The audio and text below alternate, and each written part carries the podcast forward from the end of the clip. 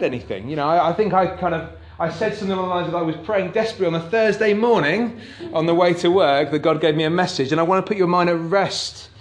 This week on Tuesday, a whole two days before, when I was praying for what God uh, had, what God had, what message God wanted me to bring to you, I heard the words salt and light. Salt and light.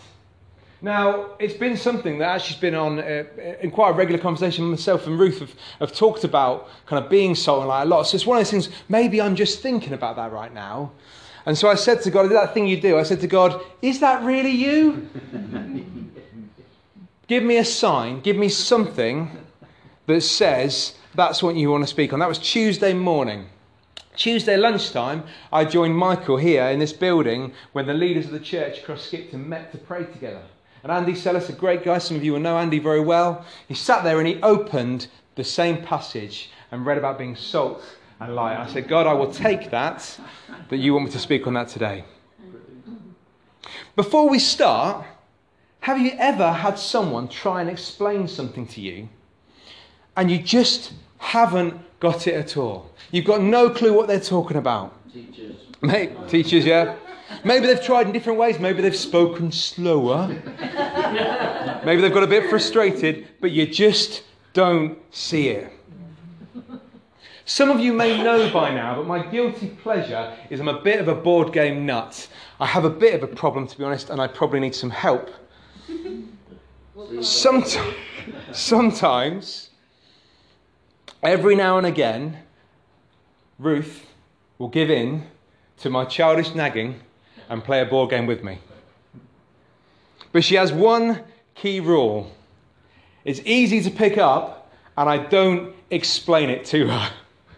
Apparently, I have this voice I do when I'm trying to explain the rules of something.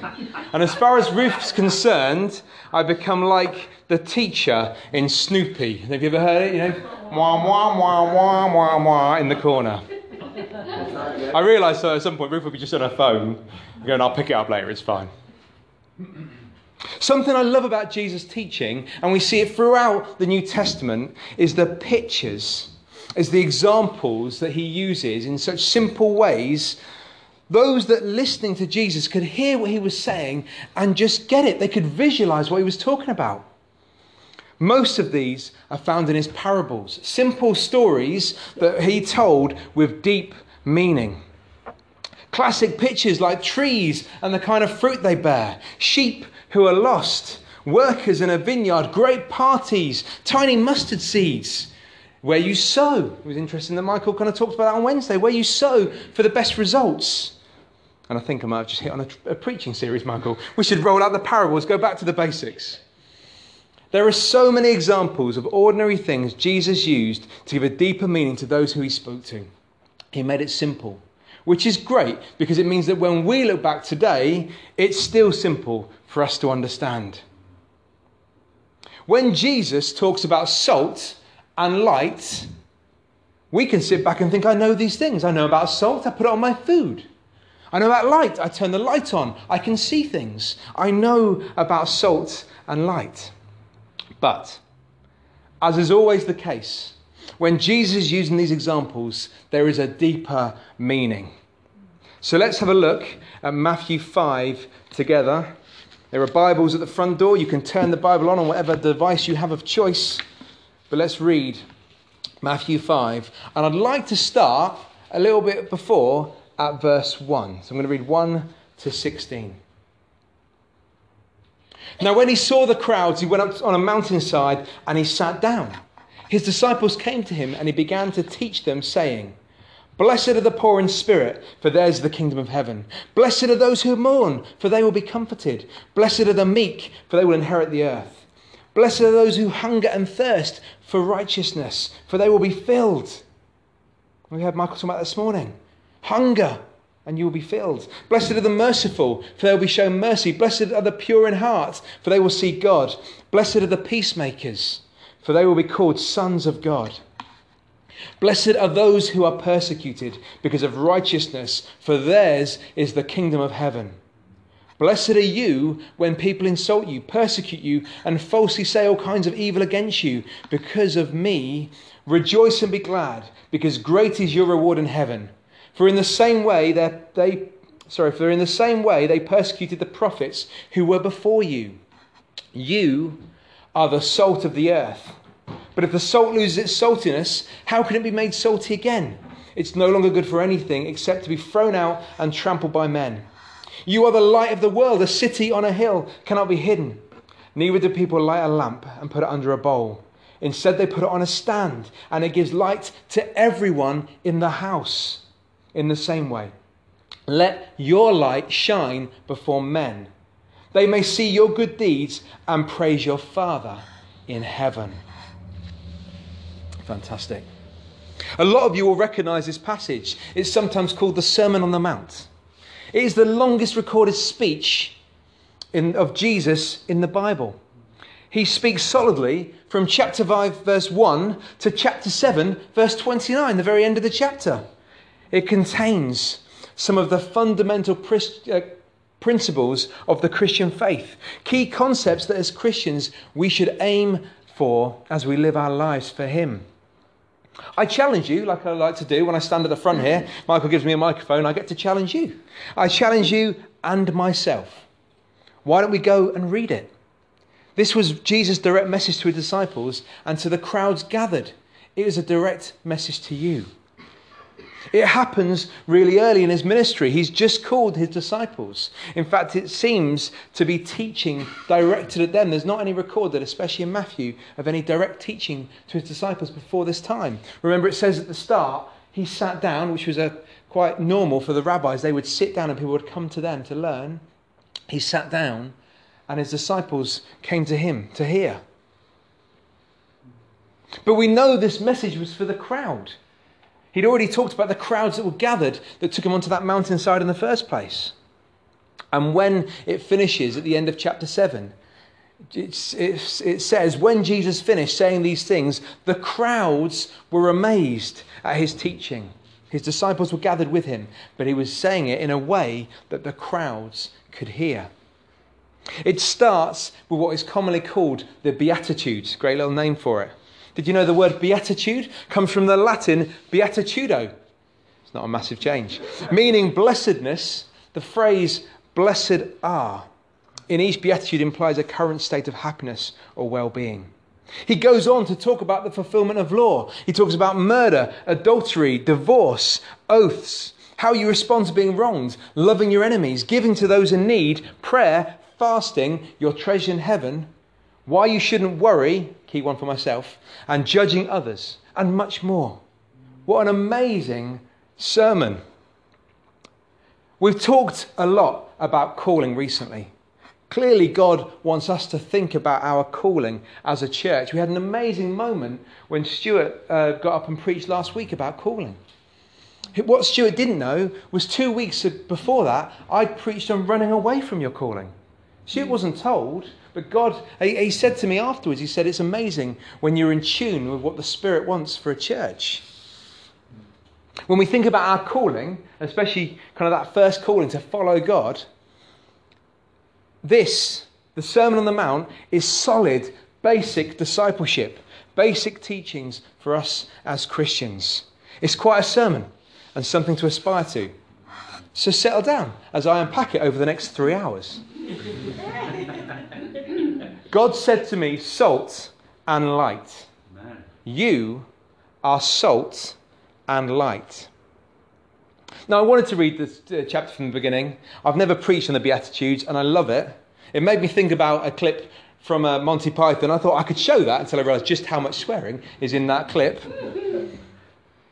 But it's great to go back and read those. It's fantastic insight into the heart of God for the poorest in our, community, in our community and the most compassionate in our communities. But I was drawn to verses 11 and 12, the bits just before the verses on salt and light, as I think they lead us into the key passages for today.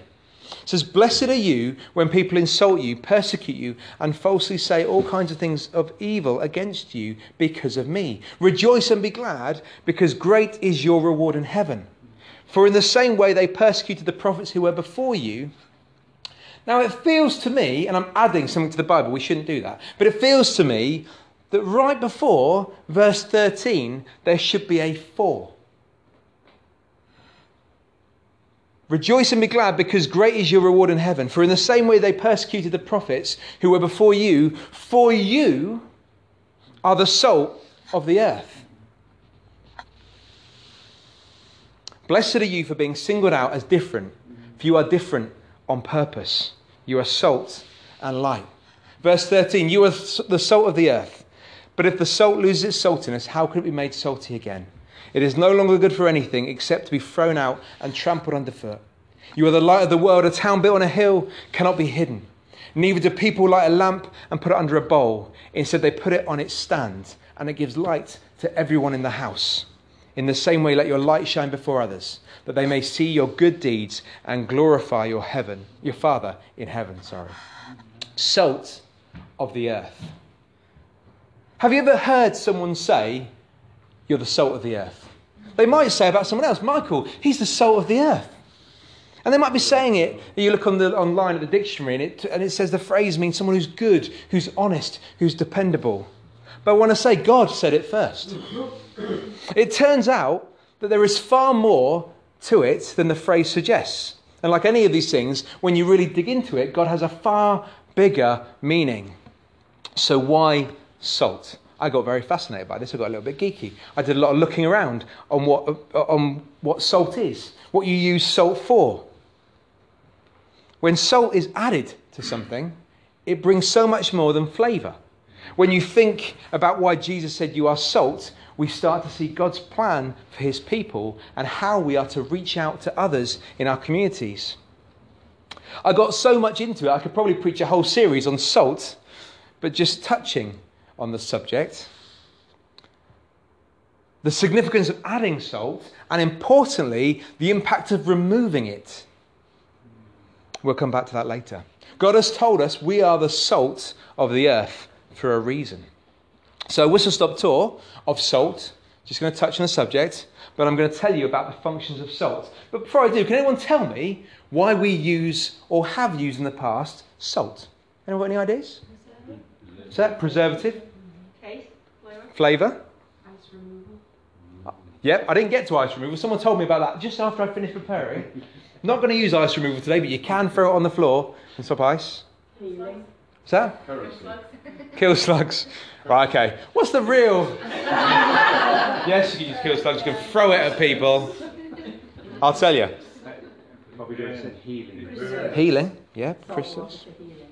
It preserves. Preserves, yes. Okay, so some of the key reasons when you look at why salt was used, it's a food preservative. I suppose I'm talking mainly in why people added it to food.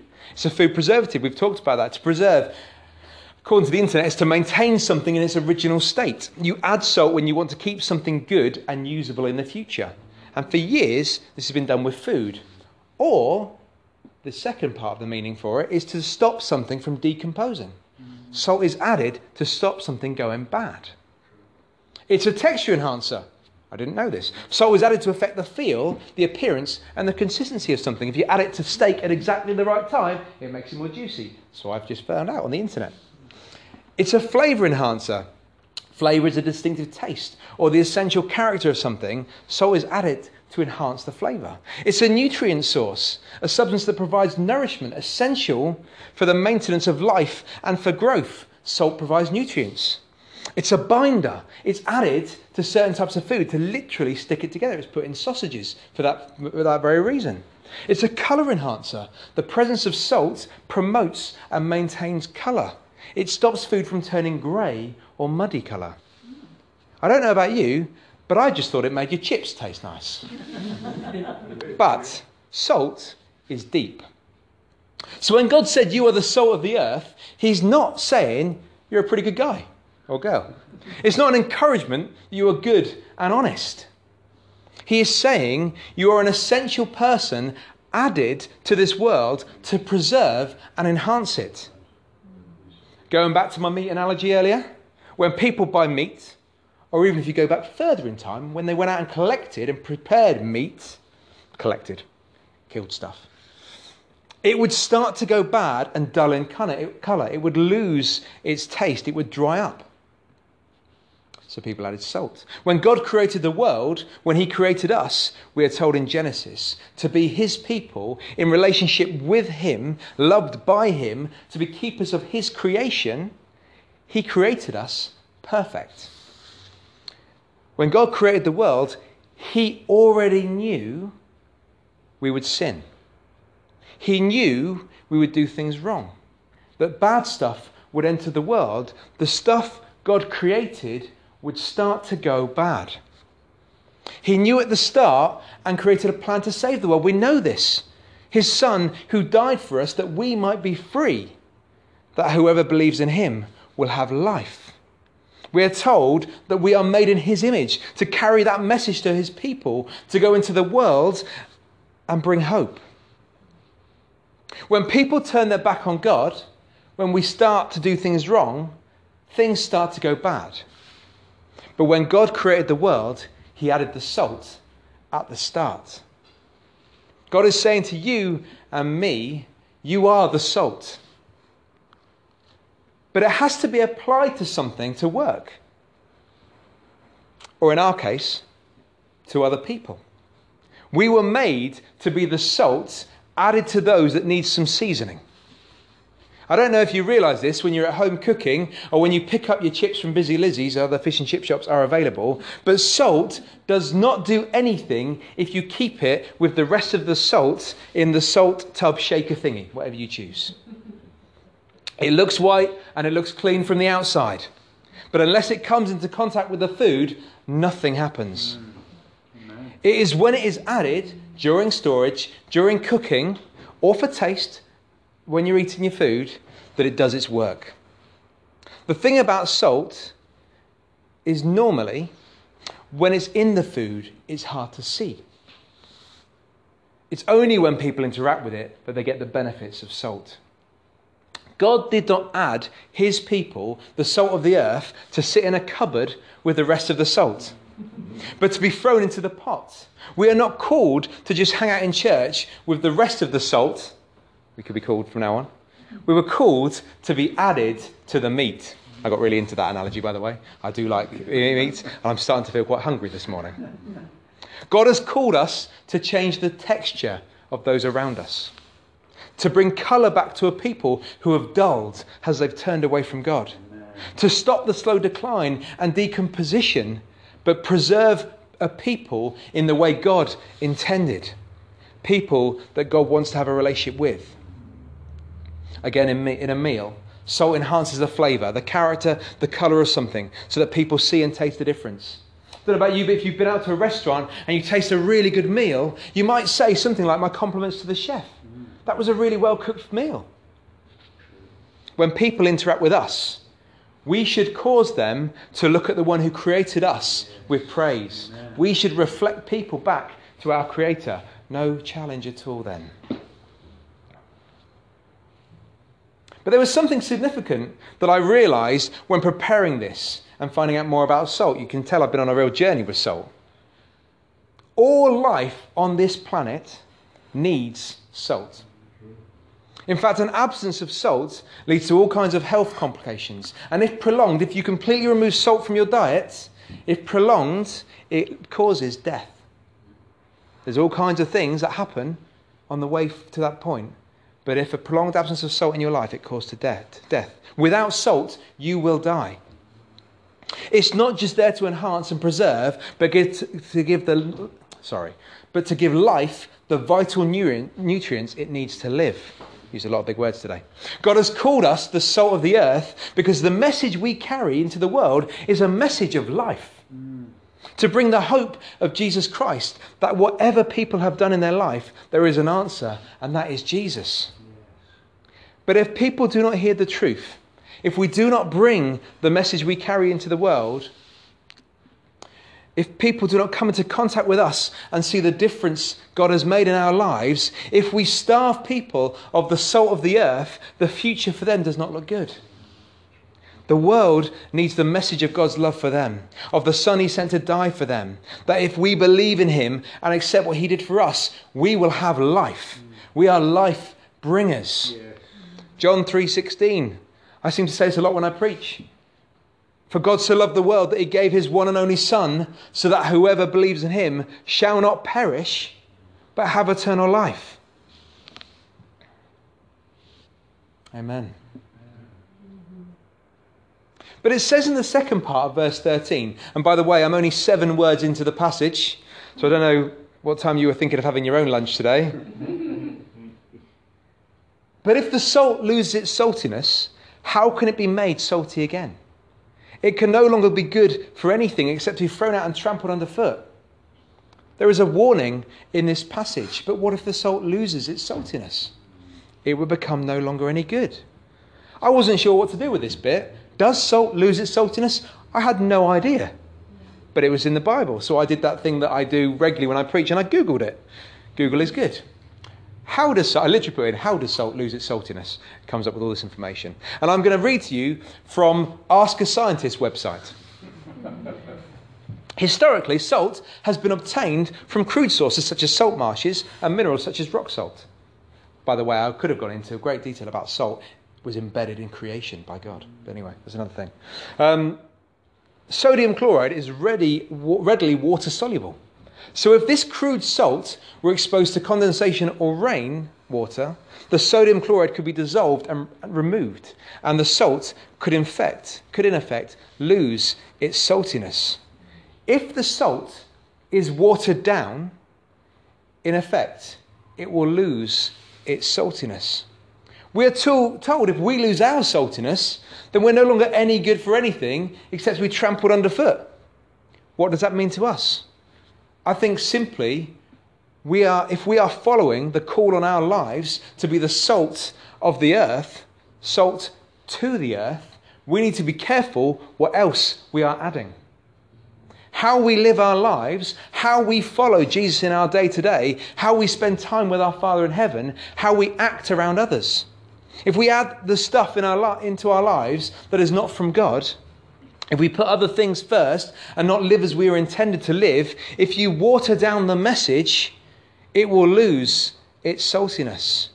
Then we are no longer good for what we are intended to do. We are called to keep our saltiness salty.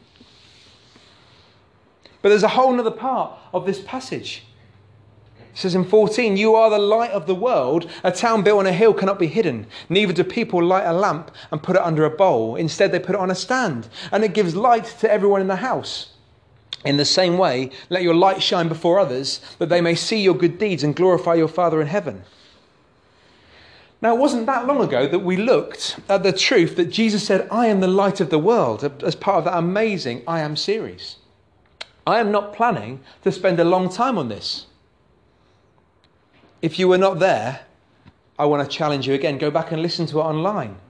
We've got very good at making sure our messages are recorded. If you go to our Facebook page, you can go back and listen to the messages from, uh, uh, from for the last couple of months, really. In John 8:12 it says Jesus again Jesus spoke to them saying I am the light of the world whoever follows me will not walk in the darkness but will have light of life it's a great truth. Light is again as important an important part of this passage and message, but this time Jesus said, "You are the light of the world, not I am, but directly you are." This follows what we are told. We are created in his image and that we carry the spirit within us. But why salt and light? You are salt and light. This great passage brings together these two concepts because their impact is different in its style. Salt needs to be applied directly to something to have its effect. But light shines out of something that can be seen from the distance. Salt has to be in contact, light has to be seen. Salt enhances something through contact. Light guides and illuminates through radiating the light around it. And we are told here that we are the light of the world, the truth that we now carry the light with us we are told that we've been given the Spirit, that He lives within us, and we now carry the light of truth of Jesus wherever we go. So, as Christians, we're told we are the light to others by being the light of the world. We are told in these words quite clearly let your light shine before others. We are called to be light to those who walk in the dark places, just as Jesus was, to bring hope to people who cannot see it, to shine our light so that others may see who we are and what we are doing and see the glory of God in it. But then Jesus gives us a strange example of what not to do with a light in the second part of the verse 14. A town built on a hill cannot be hidden, neither do people light a lamp and put it under a bowl. This seems a pretty obvious concept. I mean, why would you? Why would you get the thing that helps you see and then cover it so no light can escape? But Jesus was warning us that actually, intentionally or not, we have the potential to cover the light up. He wanted us to be aware, but how do we cover the light? What is the bowl? What does that represent in our life? When we put other things before God in our lives, when we put ourselves in a position where those around us see, the, the, see things where we do not reflect Jesus to them, but something else, we are just putting a great big bowl over who we are called to be to them. When people look at us and see things that are not God or not the fruit of what God is doing in our lives, when we let things of the world around us tempt us away from how God wants us to live our lives, maybe, maybe it's when we cannot forgive people for things they have done to us, we cover up the light. Maybe it's when we let our guard down and drink too much, get involved in conversations that hurt people. Maybe it's when we see the need of those around us and choose not to act. Maybe it's simply when we have the opportunity to share our faith with those around us, be a light to them, but we choose to keep it to ourselves through fear or worry of what they might think. We are covering up the light. When we put other things before God in our life, when we have acted in a way that is not what God would have wanted us to do, then we have covered the natural light that shines from within us, the light of Jesus, that there is that is there for all to see. We are called to be light to the world, to be a city on a hill for all to see, to make sure our light is in a position where as many people around us can see it and can be impacted by it. We're called to put our light on a stand so that others may see our good deeds, the things that we do and say because of our relationship with God and glorify our Father in heaven. We're called to be light so that people can see the source of the light. Salt and light. Salt is an incredible thing that enhances, preserves, and brings colour and texture to food. We are told that that is our role to those around us to bring a message of life, the good news of Jesus Christ. Light brings light so that those that walk in the darkness can see the path. We're told we are the light so that others may see and see Jesus shining from us. We are called to be salt and light for a reason.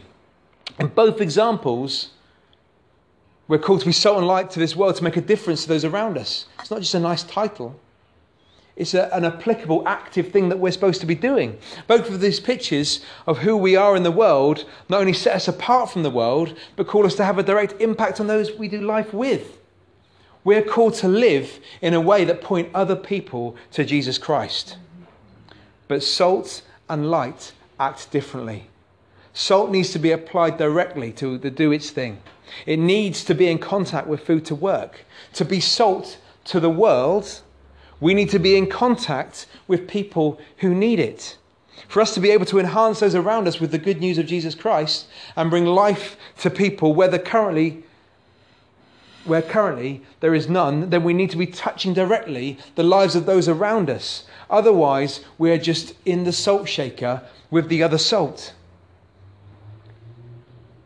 We're given a warning if we add the wrong things to salt, if we water it down, then it loses its saltiness and we are no longer any good for the thing we intend to be. We are told to keep our salt salty. Keep the main thing the main thing. That means putting Jesus first in our life, walking closely with Him. Read His word. Stay close in prayer. Stay salty. Light needs to be seen and needs to be able to shine.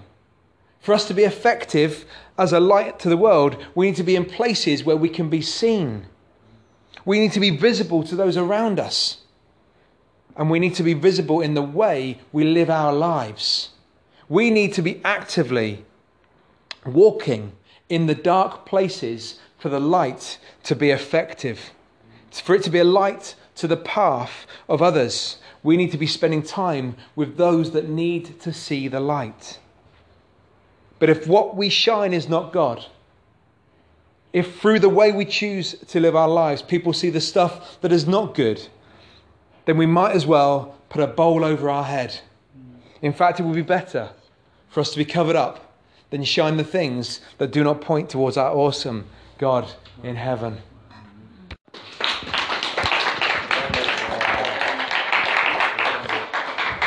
Brilliant.